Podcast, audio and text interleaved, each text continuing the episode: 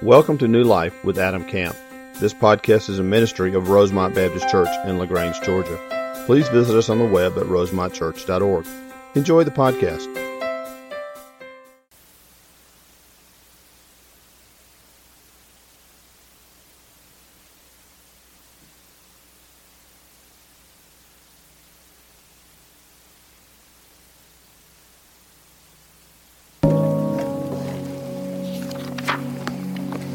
Pray for us. We're going to begin.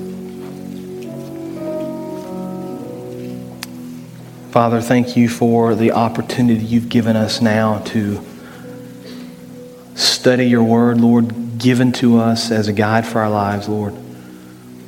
Uh, Lord, we acknowledge the fact that just the opportunity we have to open up the truth of your word and study it freely, Father, without fear of retribution or persecution, Father, is an, an incredible blessing. And so I pray, Lord, that we would take our time very seriously now as, as we try to understand your word and how to apply it to our lives, how to, how to live for your truth, Father. I pray that the words of Scripture would, would speak directly to our hearts, would challenge us and convict us and encourage us. And fathers, we pray every Sunday morning, we pray through the power of the Spirit that we could be transformed more and more into the image of your precious Son, Jesus Christ. We pray all this in His name. Amen. Take your Bibles and open to Acts chapter 14. Acts chapter 14. As you're finding Acts 14, I want to give you kind of some exciting news as we're in the middle now of uh, raising funds to build our building, and, and God has blessed us. And, and, by the way, the number of families that continue to give and add to the number uh, is growing. So if you're still praying about giving, we want you to be part of that. A lot of our families have already given and sacrificed and pledged. And if you have not, I want to encourage you to continue to pray about doing that. Uh, there's still need for you to do that. But we've set a, a, date to break ground now. I want to explain it to you very quickly and have you put it on your calendar. We're going to break ground on June the 3rd, which is an exciting day for us because that's VBS Sunday. We thought, what a, what a better day to, what, what a better, that's not the way I should say it. There's not a better day, I guess, uh, than June the 3rd because it's a, it's a big celebration for us with all of our kids and all of our workers. So we're going to kind of, uh, we'll give you the details when we get a little bit closer. We're going to kind of all move out to the big grassy area out there where our children's buildings is going to sit. We'll have a ceremony kind of at the end of our services at the end of the day, and we just want to celebrate that. So June the 3rd, put that on your calendar. That means June the 10th is going to be our last worship service in here Beginning June 17th, we will be in our fellowship hall, which means some of y'all are changing services. Y'all still think I'm kidding about that, don't you? I'm not. I've already had several people come to me and say, We'll change, and the number is growing. Praise the Lord. Uh, we need a, a, lot of people to move to the 8.30 we need a few people to move to the 11 o'clock so you be in prayer about that it's for 10 months it's, it's for the sake of our church and I think you can do it. I think if we moved, it would, it would save us uh, uh, um, a lot of heartache because y'all are going to walk in at 9.30 and not have a seat, and you're going to have to wait and go to 11 anyway. But just be praying about it. Maybe the Lord leads you to go to 11 o'clock service. Some of you can go to the 8.30. I looked out last Sunday at Easter. We had well over a 1,000 people at our Easter services. I looked at that auditorium at 8.30 that was pretty close to full, and I thought, all y'all could go to 8.30 if you wanted to. You can get up and go to church at 8.30. It is possible. So I just want to encourage you to do that, be part of that uh, as we move forward. But those are exciting days. You be in prayer about that. Now let's jump in this morning, Acts chapter 14. We are continuing our study through the book of Acts, series we've entitled From Ordinary to Extraordinary, walking through the book of Acts. And we called it this, and I say this every week, because God wants to take ordinary people and do extraordinary things. I'm talking to you. I'm not talking to your neighbor or, or, your wife or coworker. All those people are part of this, but I'm talking to you as an ordinary person, one ordinary person speaking to another.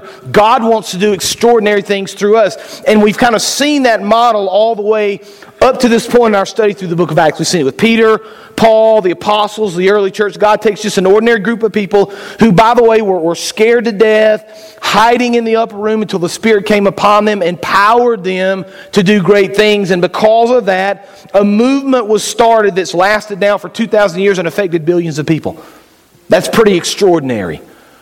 God wants to continue to do that and continue to use us. And so let's jump right in this morning to Acts chapter 14, just to kind of catch you up to speed. This has been a couple weeks since we've been in Acts. God is doing great things in the midst of these followers. God gave Peter the vision, you remember, to go to the Gentiles. Paul has now taken that call. He and Barnabas have been uh, sent out. They've been prayed over. Uh, they were sent out from Antioch to begin the first missionary journey. We've seen Paul reaching people preaching the gospel, lives are being changed. But the, the theme that we've seen in the book of Acts over and over is in the midst of God doing great things, the enemy attacks. And we've said to you, listen, in your personal life, you need to be aware of that. You need to understand that as you try to seek the Lord and follow Him and do great things for Him for the sake of His kingdom, the enemy is going to attack you. You should prepare yourselves for persecution. And along those lines, we see the same thing happening in Acts this morning. I want to read you the first couple of verses, then we're going to fast forward a little bit to Acts 14, verse 19. But listen to the first two verses of Acts 14. The Bible says, Now at Iconium they entered together into the Jewish synagogue and spoke in such a way that a great number of both Jews and Greeks believed. Right? So, so Paul and Barnabas and the followers are walking in to the city. They're preaching the gospel. People are being saved. But here's the flip side now, verse 2. But the unbelieving Jews stirred up the Gentiles and poisoned their minds against the brothers. So, so, in the midst of God doing great things, working in the hearts of these believers, people hearing the gospel and coming to know Christ, the enemy is going to attack. And we've talked about this before, but I, I, don't think we can overstate the importance or the significance of this truth in our own lives because it's very easy for us sometimes to encounter the enemy, to encounter some sort of attack or some sense of persecution. And it's very, it's very easy for us uh, to kind of stop doing what God's called us to do. Maybe we think there's a door that's been put up or a wall or a barrier. And when we get to this point, God's called us to do it, persecution arises and we stop. Now, I want you to notice what happens. Let's pull verse 19 in. We're going to begin because I want you to notice what's going to happen here with Paul and this persecution, how Paul's going to respond. And we're going to get into what we really want to talk about beginning in verse 21. But Jews, so, so, just to kind of fast forward, Paul's going to continue to preach. He's going to heal people. Great things are going to happen. And then in verse 19, but Jews came from Antioch and Iconium and having persuaded the crowds, they stoned Paul, dragged him out of the city, supposing that he was dead. Now, stop just for a second to make sure we understand, because this is something we have no concept of, of uh, in our society currently. The idea of stoning, where, where big rocks are picked up, thrown at a person, basically until they're killed. Right? Stephen was stoned in Acts chapter 7. Paul is stoned. They think he's dead. They drag him out of the city, verse 20. But when the disciples gathered around him, he rose up, he entered the city, and on the next day he went with Barnabas to Derbe. Now, here's what I want you to get about this. This is a little side note. This isn't really the main thing I'm talking about this morning, but it's a side note. I think it's interesting. Paul does not, go back to verse 19 again. I just want to see it with my own eyes. Paul says, was stoned and dragged out of the city. Right? Paul did not let the attacks and the persecution of the enemy stop him from doing the will of the Lord. Paul did not allow the attacks and the persecution of the enemy to stop him from doing the will of. I, I worry sometimes, and I'll put myself in the same category, that God calls us to do something and we allow any little thing to stop us from doing it. So maybe you kind of gotten up the courage to speak to that person at work about Christ, and you've kind of gotten the nerve up, and the phone rings, and you're like, well, I guess I'm not going to be able to do it today. Or, you know, I, I think I'm going to go talk to my neighbor when I get home. And you, and you get home and you drive up and you see the grass lawn. You, well, I guess I better cut the grass. I, I can't talk to the neighbor today. Right? Excuse after excuse.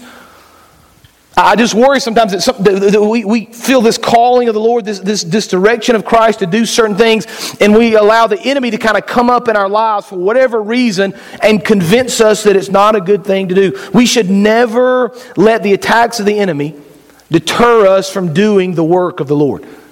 Because Paul's going to press on. Now, that's just a side note. That's not the main thing I want to talk about this morning. But Paul is going to press on in the midst of persecution. Now, let's take a look at verse 20 because I want you to see what Paul's going to do right here. Paul is going to kind of come to this point in his ministry where he's reached all these people, he's preached to all these cities, he's done great work, and it's kind of time for him to go back home. And I kind of put myself in Paul's place, and I think, you know, if I'd gone through what Paul went through, if I'd accomplished the things Paul had accomplished, if I had been stoned and left for dead, probably in my heart at some point I would have said, you know what, let's just get out of here. Let's just go home. I'm done with this. I don't need to deal with this anymore. I'm just going straight home. But instead, what we see with Paul, and this is fascinating, and this is what I want you to see this morning Paul is going to make his way back home, but he's going to do it by retracing the steps from his ministry. He's going to go back through all the towns he had already gone through, not by accident, not simply so he could see the sights. There is a strategy and an intent that I want you to see this morning that's very, very important. So, verse 21 of Acts chapter 14. When they had preached the gospel to that city, and had made many disciples, they returned. That word returned is really important. To Lystra and to Iconium and to Antioch. Remember, Antioch's where he started. Verse 22 strengthening the souls of the disciples, encouraging them to continue in their faith and saying that through many tribulations we must enter the kingdom of God. Keep that verse up for a second, right? That idea of strengthening and encouraging and reminding people to be mindful of tribulation, those are very important ideas. We're going to come back to those in just a second. Verse 23. And when they had appointed elders for them in every church, with prayer and fasting, they committed them to the Lord in whom they had believed. Then, verse 24, they passed through Pisidia, they came to Pamphylia, verse 25, and when they had spoken the word in Perga, they went down to Attalia, and from there they sailed to Antioch, right? So he's retraced his steps all the way back to where he started where they had been commended to the grace of God for the work that had been fulfilled. And when they arrived and gathered the church together, they declared all that God had done with them and how he had opened a door of faith to the Gentiles, verse 28, and they remained no little time with the disciples. Paul has got a very intentional strategy that he uses to not only reach these people for Christ, but to maintain that relationship, build that relationship, strengthen these believers, and encourage these believers. Now, I would say to you, over the last many years, God has done a, an amazing work at this church. We've sent out hundreds of people all over the world. We've got lots and lots of people involved in local ministries, local mission opportunities. It'd be very easy for us at this point in our history to look back at all that God has done, kind of pat ourselves on the back, and say, Praise the Lord, God's done great things. Let's take the next many years off and just kind of rest. It'd be very easy for us to do that. The problem with that is that's not our call in Scripture. Instead, what we see in Scripture time and time again is we kind of pick ourselves up and we continue to push forward to reach the world for Christ. But in order to do that, we need a strategy, right? We don't need to just kind of fly by the seat of our pants or just kind of willy nilly make decisions that nobody understands. We need to think through, pray through, have an intentional strategy of reaching the world, reaching our community for Christ. So, Paul is going to give us that strategy in these few verses. I want to think through not only how we have already implemented that at Rosemont, but how we ought to continue to implement it as we move forward. So, there's some truths we're going to pull out to understand together. Here's the first one. We have it on the screen for you. Based on this teaching, based on who Paul was and what Paul accomplished, number one, we must continue to develop our mission partnerships throughout North America and the world by returning over and over again. We must continue to develop our mission partnerships throughout North America and the world by returning over and over again. One of the things you'll notice about what we do at Rosemont and our strategy at Rosemont is we don't ever kind of do just this one off kind of a deal. Very rarely do we just send a team one time. Our intent and our strategy is always to send a team to continue to go back year after year after year. We do the same thing locally. We don't just send a group to Calumet, we send them back over and over and over again. We don't just send a group to Pine Mountain, we send them back over and over. We don't just send a group to the laundromat, we send them back over and over and over. Why? Because there's this strategy, there's this intent that we should keep going back, we should keep following up, we should keep building relationships, and as we do that, the kingdom of God grows. That's exactly what Paul's done. Paul returns to these places with intent strengthening and encouraging these believers. Paul wants to go back and see them and talk to them and hear what they're doing and understand their progress so he can continue to guide them and continue to disciple them. Now, I thought this would be a good opportunity for us just for a few minutes to kind of talk about the strategy because I, w- I want to make sure you understand what we're trying to do and how we're trying to do it. Now, here, here's, the, here's the, uh, the fear. Here's what I don't want you to do. It's going to be easier for you over the next couple of minutes to think I'm talking about big picture and that it doesn't apply to you. I promise you, I'm funneling this right down into your lap here in just a minute, so get ready, okay? Let's start with the big picture. Southern Baptist Convention. Our church gives money to what's called the cooperative program. Last year, we gave over $100,000 to the cooperative program. That money goes to the North American Mission Board. That money goes primarily to the North American Mission Board and primarily to the International Mission Board, about 75% of it to those two organizations that internationally send missionaries all over the world. In North America, they send missionaries all over North America. So there's a very clear intentional strategy from us to send the money there's a very clear intentional strategy from IMB to send missionaries all over the world and from the North American Mission Board to send missionaries all over North America to reach people for Christ. On kind of a, a, maybe a more personal note, with our church, we've got a very intentional strategy to reach people as well. If you take our cooperative program money and then the money we spent on other mission opportunities, we spent well over $200,000 last year on mission work. That doesn't, that doesn't include what you spend to go on your trip. So we're spending over $200,000 to reach people for Christ. That's local, regional, foreign. And one of the things that we do, a big part of our strategy, as I said a few minutes ago, is we continue to send people back time and time again. Right? We have a couple of trips in the past that have been kind of a one and done kind of deal. The vast majority of our trips, we go with intent to build relationships. That's why we keep going back to South Asia. We got five trips scheduled this year. Why? Because we're going to meet with the same missionary, the same local believers. We're going to continue to train and encourage and challenge those people to go. When we go back to Guatemala, we go to the same places. We meet with the same people, the same pastor, the same local believers. We go to Romania, we go to the same church, same local believer, same pastor. Over and over. We go to Africa, we go to the same place. Why? Because we're following this strategy. We're trying to be intentional about what we're doing. And so we've got all these trips scheduled year after year because we're going back to the same places. And, and, and by the way, if you're interested, this summer, just so you'll know, South Asia, New York City, Alaska, a new trip to London, which is already full, by the way. There's no more space for our London trip. Guatemala, Romania, Cambodia. If you're interested in any of those trips, we're going to do an interest meeting next week. You can come hear about it, learn about it pray about it. But we are actively growing and expanding our missions uh, footprint as we add these new trips, but we're doing it with intent. We're doing it with strategy, right? So, so let's funnel this down. So we've kind of seen the, the, the, the Southern Baptist Cooperative Program umbrella. That's kind of the big picture that we fall under. Locally as a church, we've kind of seen our strategy. We're going to continue to go back and reach people here in LaGrange and all around the world. But some of you at this point are thinking, well, that's great. Uh, that's the, the, the association and the cooperative program of the Southern Baptist Convention, and that's the church at large. What does that have to do for me? What does that have to do with me? Well, here, here's the challenge I want you to get this morning. Here's the question I want you to answer. Paul is very specific about a, a, strategy and a plan. The Southern Baptist Convention has a plan. Our church has a plan. But here's the question I want you to answer personally. What now, if we've got a plan to reach people, if, if the convention has a plan to reach people, what is your personal strategy to reach people for Christ? Let me say that again because some of y'all didn't even hear me say it. what, what is your personal strategy for reaching people for Christ. Because it's not enough to say, well, you know, I give some money to IMB cooperative program, or our church does this, or the pastors. Those are good. We're going to keep doing those things. They're part of who we are. They're, they're built into the DNA of our church. But the real question is, what are you doing now? To reach people and strengthen them in their faith and, and, and encourage them. I want to pull up Acts 1 8. We, we have it on the screen. And I want you to notice something interesting about 1 8, right? We've used this as our thesis statement of Acts. I've told you this is the foundation upon which everything else grows out of Acts. They're kind of these concentric circles Jerusalem, Judea, Samaria, to the uttermost parts of the earth, right? But I want you to notice something very interesting about this verse, and I want to emphasize this to you because some of y'all hadn't seen it before. But what's the, what's the second word in verse 8?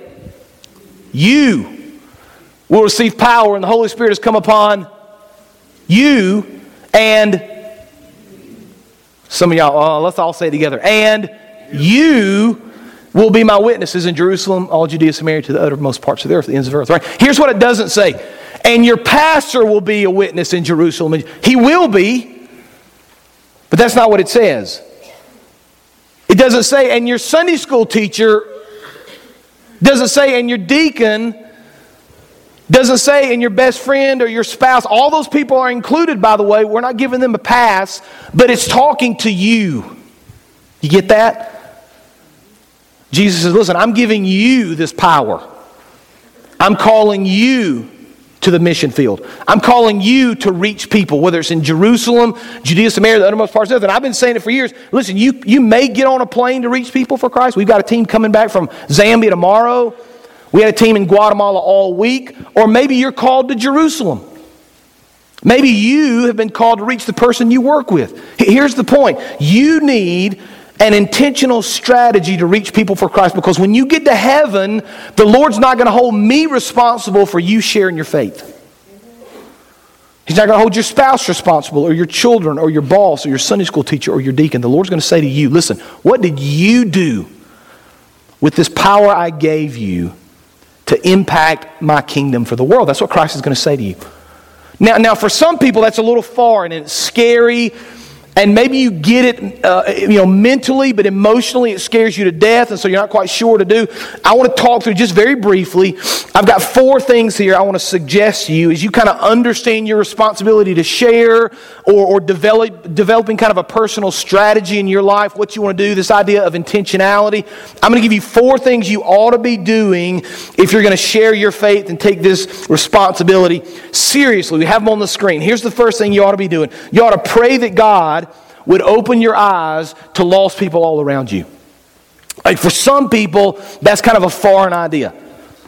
So statistically, they estimate that probably seven out of ten people in Georgia are lost. Okay, now even the, even the real conservative numbers say five out of ten, which I don't think those are right. But at best, we would say half the people. Uh, probably realistically, more like six out of seven. That means when you go into Walmart, today or tomorrow, whenever you go next, I know we go all the time, right? Whenever you go to Walmart or the mall or wherever you go, seven out of every ten people you see are lost. Did you know that? So, so, this idea that you don't have an opportunity to share the gospel or you don't have this chance to share with people that don't know is just not true. It's just not true. The problem is we're not aware of what's going on around us. We get our blinders on. We've got our to do. I do the same thing. We got our to do list. We kind of work through our schedule, and we're so busy we're not aware of the things around us. We need to pray God would open our eyes to lost people all around you. Now, here's a word of caution. When you begin to pray that, you need to prepare yourself because God's going to do it. If you honestly say the Lord, Lord, listen, I'm really not aware of people around me that are lost, and I need to be. Forgive me, Lord, for that. Help me to better understand this need and then open my eyes, Lord, to people all around me so I can be willing and able to do something about their losses. When you begin to pray that, God is going to answer that prayer. You need to be prepared. You're like, okay, great. So I'm going to start praying this. What do I need to do? Second thing, here's the second thing. You need to learn some sort of a simple gospel presentation. Okay, I'm gonna, I'm gonna, uh, um, what's the word? I don't want to say anger you, but I may uh, insult you right now, but I'm gonna do it anyway because you need to hear this, okay? If you've been a believer for more than a year or two, there is no excuse for you not being able to explain the gospel to somebody. It's just not. You, you should be able to, to come up with some sort of a simple presentation of the gospel if you've been a believer more than just a few months. That's most of us in here. If you don't, I want to help you. There are all sorts of models. We use faith here for a number of years. Many of you have used faith. I still use it sometimes. A simple one is the Roman road. Right? The Roman road simply kind of walks through all of sin, you know, but the wages of sin is death, forgiveness of Christ. And then Romans 10, if you confess with your mouth, believe in your heart God raised him from the dead, you will be saved. It's a simple little model. I'm telling you, you can learn it in 15 minutes. And you take that tool and you stick in your back pocket and you start praying, God, reveal to me people around me that are lost. Help me understand the need of people around me. Give me the opportunity to share. And when you get the opportunity to share that God is now going to give you, you've got a tool you can use. Here's the third thing you ought to do begin a conversation and move it to spiritual things. Like most of us don't have any trouble having conversations. It's, it's kind of who we are. It's normal. We have conversations with people all the time at work or at the grocery store or on the phone. Or, it's normal. We, we get that. The hard part for us is turning it to spiritual. We need to be intentional about this. We ought to have a strategy. Listen, I'm going to have this conversation with this guy at work. I know he's lost. I'm going to start talking about certain things that we talk about on a normal basis, and then I'm going to begin it to turn to the spiritual. It could be as simple as saying something like this Hey, I was at Easter last week, and, and we, we studied this. Could I tell you about it? Or, hey, uh, you, you attend church anywhere? Like, that's how I usually start with people. I strike up a conversation. I say, Are you in a church anywhere around here? Boom, it's a spiritual conversation all of a sudden. So we, we ought to be intentional about our conversations. If we're honest about lostness and if we're prepared, we need to have these conversations and understand we need to turn these to the spiritual things to have these conversations with people. And then, fourth, this is maybe the most difficult for us, we need to find the courage to talk about our faith. This is really where the rubber meets the road for us, isn't it? Yeah, I'll pray. Okay, I'll pray. Yeah, I'll memorize the gospel presentation. Yeah, I can think about turning conversations into spiritual things. But when we get to number four, the courage to actually do it is where most people are lacking. Right? They say, you know what, I'm afraid. Uh, I'm not quite sure what to say. What if they won't respond in the right way? What if I don't, what if I don't understand how to ask their, answer their questions? It's okay. It's okay to be a little afraid. It's okay to not have all the answers. Christ doesn't say to us, listen, you need to have the book of Acts memorized, the book of Romans memorized, and have all these. You just need to share your faith with people. Very simply, Christ saved you from an eternity separated from Him. There's a story right there. You tell that to people. And Christ has made a difference in my life. Let me tell you how He makes a difference every day for me. Let me tell you what the Lord's showing me right now as I study. Let me, let me tell you what we're studying at church. All of a sudden, you've got a story to tell, but we need to pray about the courage and the strength to share our faith. We, we need an intentional strategy. We have one as a convention, we have one as, as a church. Paul had one. What's yours? Let's continue. Verse 21 again. Pull that up for me if you would, please. Acts 15 21, 14 21. When they had preached the gospel to that city, and had made many disciples. They returned to Lystra and Iconium and to Antioch. In verse 22, I said we were going to come back to it in a few minutes. Strengthening the souls of the disciples, encouraging them to continue in the faith, and saying that through many tribulations we must enter the kingdom of God. Here's the third truth, we, the second truth we see this morning.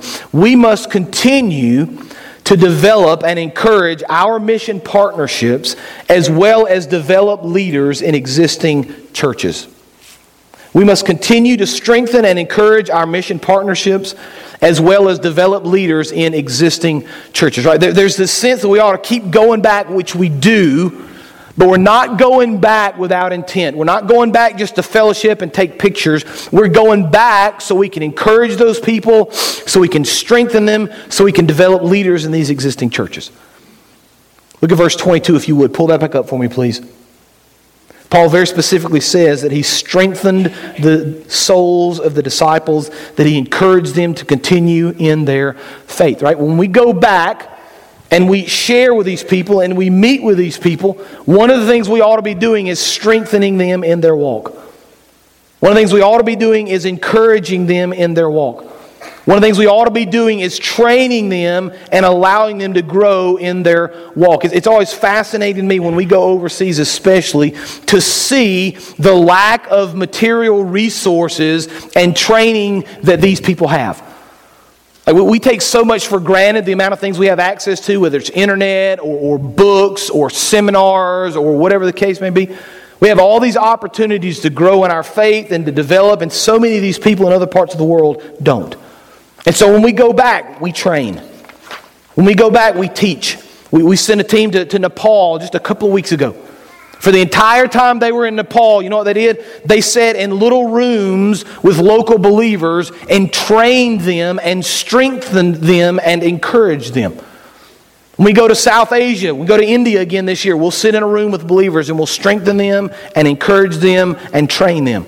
I went to Guatemala last fall, and you know what I did? I went in three different cities, and with Bobby and with uh, Randy, we strengthened and we cur- encouraged and we trained. Why? Because that's the model Paul gives us, and it allows us to speak into these people's lives, help them to grow in their faith, help them understand the kingdom of God is working through them so they can accomplish great things through the Lord.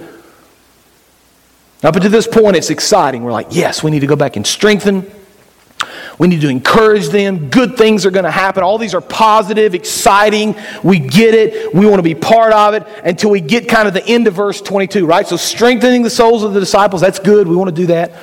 Encouraging them to continue in their faith. Yeah, I want to be part of that. That's good. I'm, I'm on board with that. And this is the hard part saying that through many tribulations we must enter the kingdom of God. You're like, let me, let me just let me ignore that part. I want to strengthen and encourage. Tribulation part, I'm not so sure I want to be part of. But here's what we see in Scripture Paul was persecuted, Peter was persecuted, the early Christians were persecuted. In fact, Paul says in 2 Timothy 3, I want you to listen. I want you to look it up. Don't look it up, just listen to these words. 2 Timothy chapter 3, beginning in verse 10, right? You, however, this is Paul speaking, know all about my teaching, my way of life, my purpose, faith, patience, love, endurance, persecutions, sufferings what kinds of things happened to me in Antioch, Iconium, and Lystra, the persecutions I endured. Yet the Lord rescued me from all of them. Verse 12, you ought to write this down. 2 Timothy 3.12. In fact, Paul says, everyone who wants to live a godly life in Christ Jesus will be persecuted. Now, this is not a sermon about persecution, but I fear that persecution in America is ramping up just a little bit. I think a time is coming in, in the not too distant future where believers are really going to have to take a stand for their faith. Like we're already seeing it a little bit now, like, like Christian uh, uh, uh, words and the things we say are beginning to be suppressed just a little bit. Right, now, it's just kind of criticism and people laughing and kind of ostracizing and, and kind of setting us off to the side. It's going to increase. Right now, it's not illegal, but the time is probably coming. Paul says, listen, we, we need to be ready for this. We need to be strengthened and encouraged and prepared. Why? Because when persecution comes, we need to be ready for it. Now, here's the fascinating thing about persecution. It's, it's incredibly scary, but it's really incredibly encouraging too from a kingdom perspective. Every time throughout history that persecution has come, the church has grown. Right? And this is not a, a, Christian history class, but it's very interesting because the opposite is true. When the church has kind of been left alone and hasn't really been pushed or prodded, it tends to get weak and kind of squishy and it doesn't really grow. When persecution comes, it gets lean and strong and grows. It's always been the case. You say, yeah, but persecution was something that happened in the, in the first century, and I know it happened in Acts, but it's not really happening anymore, and so we don't really have to worry about tribulations. We can just worry about strengthening and encouraging. I would say to you, this is truth. You ought to go Google it if you don't believe me. More people were killed for their faith in the last century than all the other centuries combined up to that point, worldwide. More people were killed for their faith last century than all of the other centuries combined. That's true. Now, we've been a little bit insulated here in America, but you, you read stories. I, I, I, went this morning again just to double check, make sure these were still right. Voice of the Martyrs, if you're not familiar with the Voice of Martyrs, you ought to look it up. It's called persecution.com, it's a website. And it kind of monitors the persecution of believers worldwide. It's a fascinating website. Here are the top, here are the top headlines from that website this morning. In Uzbekistan, police interrogate an eight year old Christian boy in an ongoing harassment case. Right? They pulled him out, as an eight year old kid, pulled him out of school, harassed him, and asked him question after question about his family's belief, about their Christianity, about their church. In Iran, two believers are waiting, are waiting a ruling on an eight year prison sentence. You know what these guys are being sentenced eight years for? They found Bibles in their house. True. Bangladesh, Christian brothers are being beaten and threatened. Why? Because they converted to Christianity. They were Hindu, they converted to Christianity, they've been beaten, they've been threatened. On and on and on the list goes all through Asia, all through Africa, Nigeria, Tanzania, Somalia. It's so interesting to me because we see all this persecution, we see all these problems, and then in the midst of this persecution, in the midst of these problems, we see the church growing. Africa is no exception. I want to read from you. This is an article for, from several years ago, but I kept it because it's so interesting to me. This is an Islamic scholar speaking to Al Jazeera, right, which is the, which is the Islamic media outlet. So, an Islamic scholar is speaking to Al Jazeera, and I'm going to quote him. He said Islam used to represent Africa's main religion. The number of Muslims in Africa has diminished to 316 million. There are about a billion people in Africa, half of whom are Arabs in North Africa. So, in the section of Africa, he's speaking of sub Saharan, that's kind of the south part of Africa, that we're talking about, the non Arab section, the number of Muslims does not exceed 150 million people. He goes on to say, there are now 1.5 million churches, these are Christian churches whose congregations account for 46 million people. Now, listen to this. This is an Islamic scholar speaking to Al Jazeera. Every hour, 667 Muslims convert to Christianity in Africa. Every day, 16,000 Muslims convert to Christianity. Every year, 6 million Muslims convert to Christianity. According to the World Christian Encyclopedia, by 2025, which is just in a few years, there will be 633 million Christians in Africa. Now, think about this. In the midst of great persecution, oftentimes the church is exploding in China, India, Africa, Muslim controlled parts of Africa. Why is that? Like, how is it possible that in the midst of great persecution and suffering, Christianity can be growing? Well, there, there's a lot of reasons. The first main reason is that the Lord's grace is sufficient. We know that. The Bible teaches us the grace of the Lord is sufficient for us. But here's why I believe this is happening in great numbers. Because I think this strategy that Paul has laid out for us, this idea of going back and especially strengthening and encouraging these local believers, is the model that so many missions sending organizations are now doing. It's what we do, it's what IMB does. And so when we go into these parts of the world, we're training these local believers, we're encouraging them, we're strengthening them, so when the persecution comes, they can still enter the kingdom of God. Isn't that fascinating? Like his Acts 14 22 lived out right now in India and China and sub Saharan Africa and parts of Europe. It's just lived out because people are faithful to the truth of God's word. Local people are being encouraged and strengthened and are entering the kingdom of God because the Lord is at work. It's a model we ought to understand, it's a model we ought to follow. It's a truth we ought to believe. Now we need to finish up. Look at verse 14, uh, chapter 14, verse 26 and, and, and 27 very, very quickly. I want to finish this up. Verse 26 of Acts 14. And from there they sailed to Antioch, where they had been commended to the grace of God for the work they had. What's the word right there? Are y'all still with me? I know it's almost we're almost done. It's 10:30. I know. Give me a few more minutes. Let's look at it again. The grace of God for the work they had what? Fulfilled. Right? Not that they kind of stopped short or they got tired and went home, but they, God gave them this work and they fulfilled it. Here's truth number three we must push on in order to complete the journey. You know, it's, it's not easy sometimes in the Christian walk. It's not easy doing the work of the Lord. The, the more we do for Christ, the more the enemy is going to attack the more persecution is going to come, the more struggles we're going to face. But Paul and so many others like him, even in the midst of persecution, pushed on, completed the journey, fulfilled all that the Lord had called them to fulfill. I want that to be said about us. I want to look back and celebrate all we've done, but I want to push even harder to move forward. I want, I want to fulfill this great calling. We want to continue to go and to reach and to minister and to make a difference for Christ. I've said it before and I'm going to continue to say it. A church should not be measured by its seating capacity, it should be measured by its sending capacity.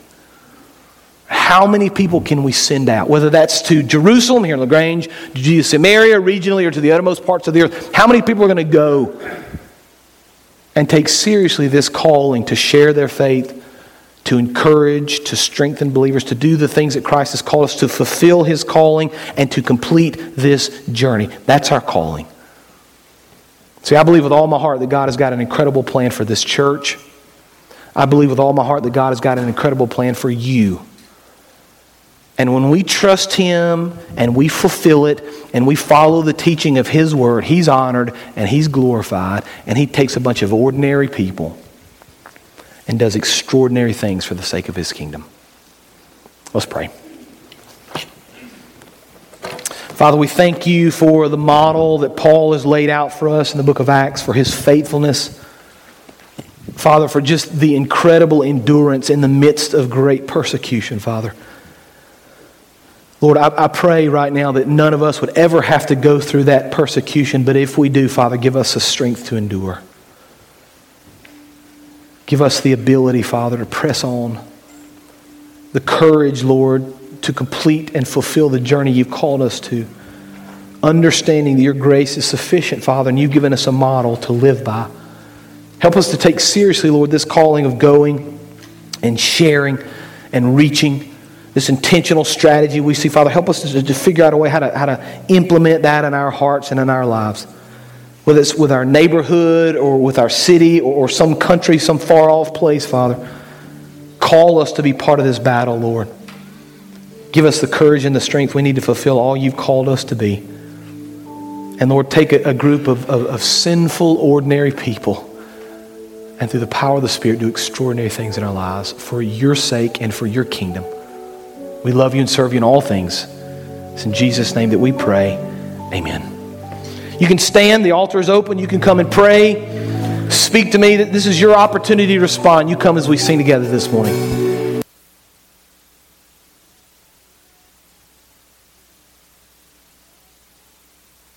Thank you for joining today's sermon. We would love to hear how today's message blessed you. Use the Contact Us link on our website at rosemontchurch.org. God bless.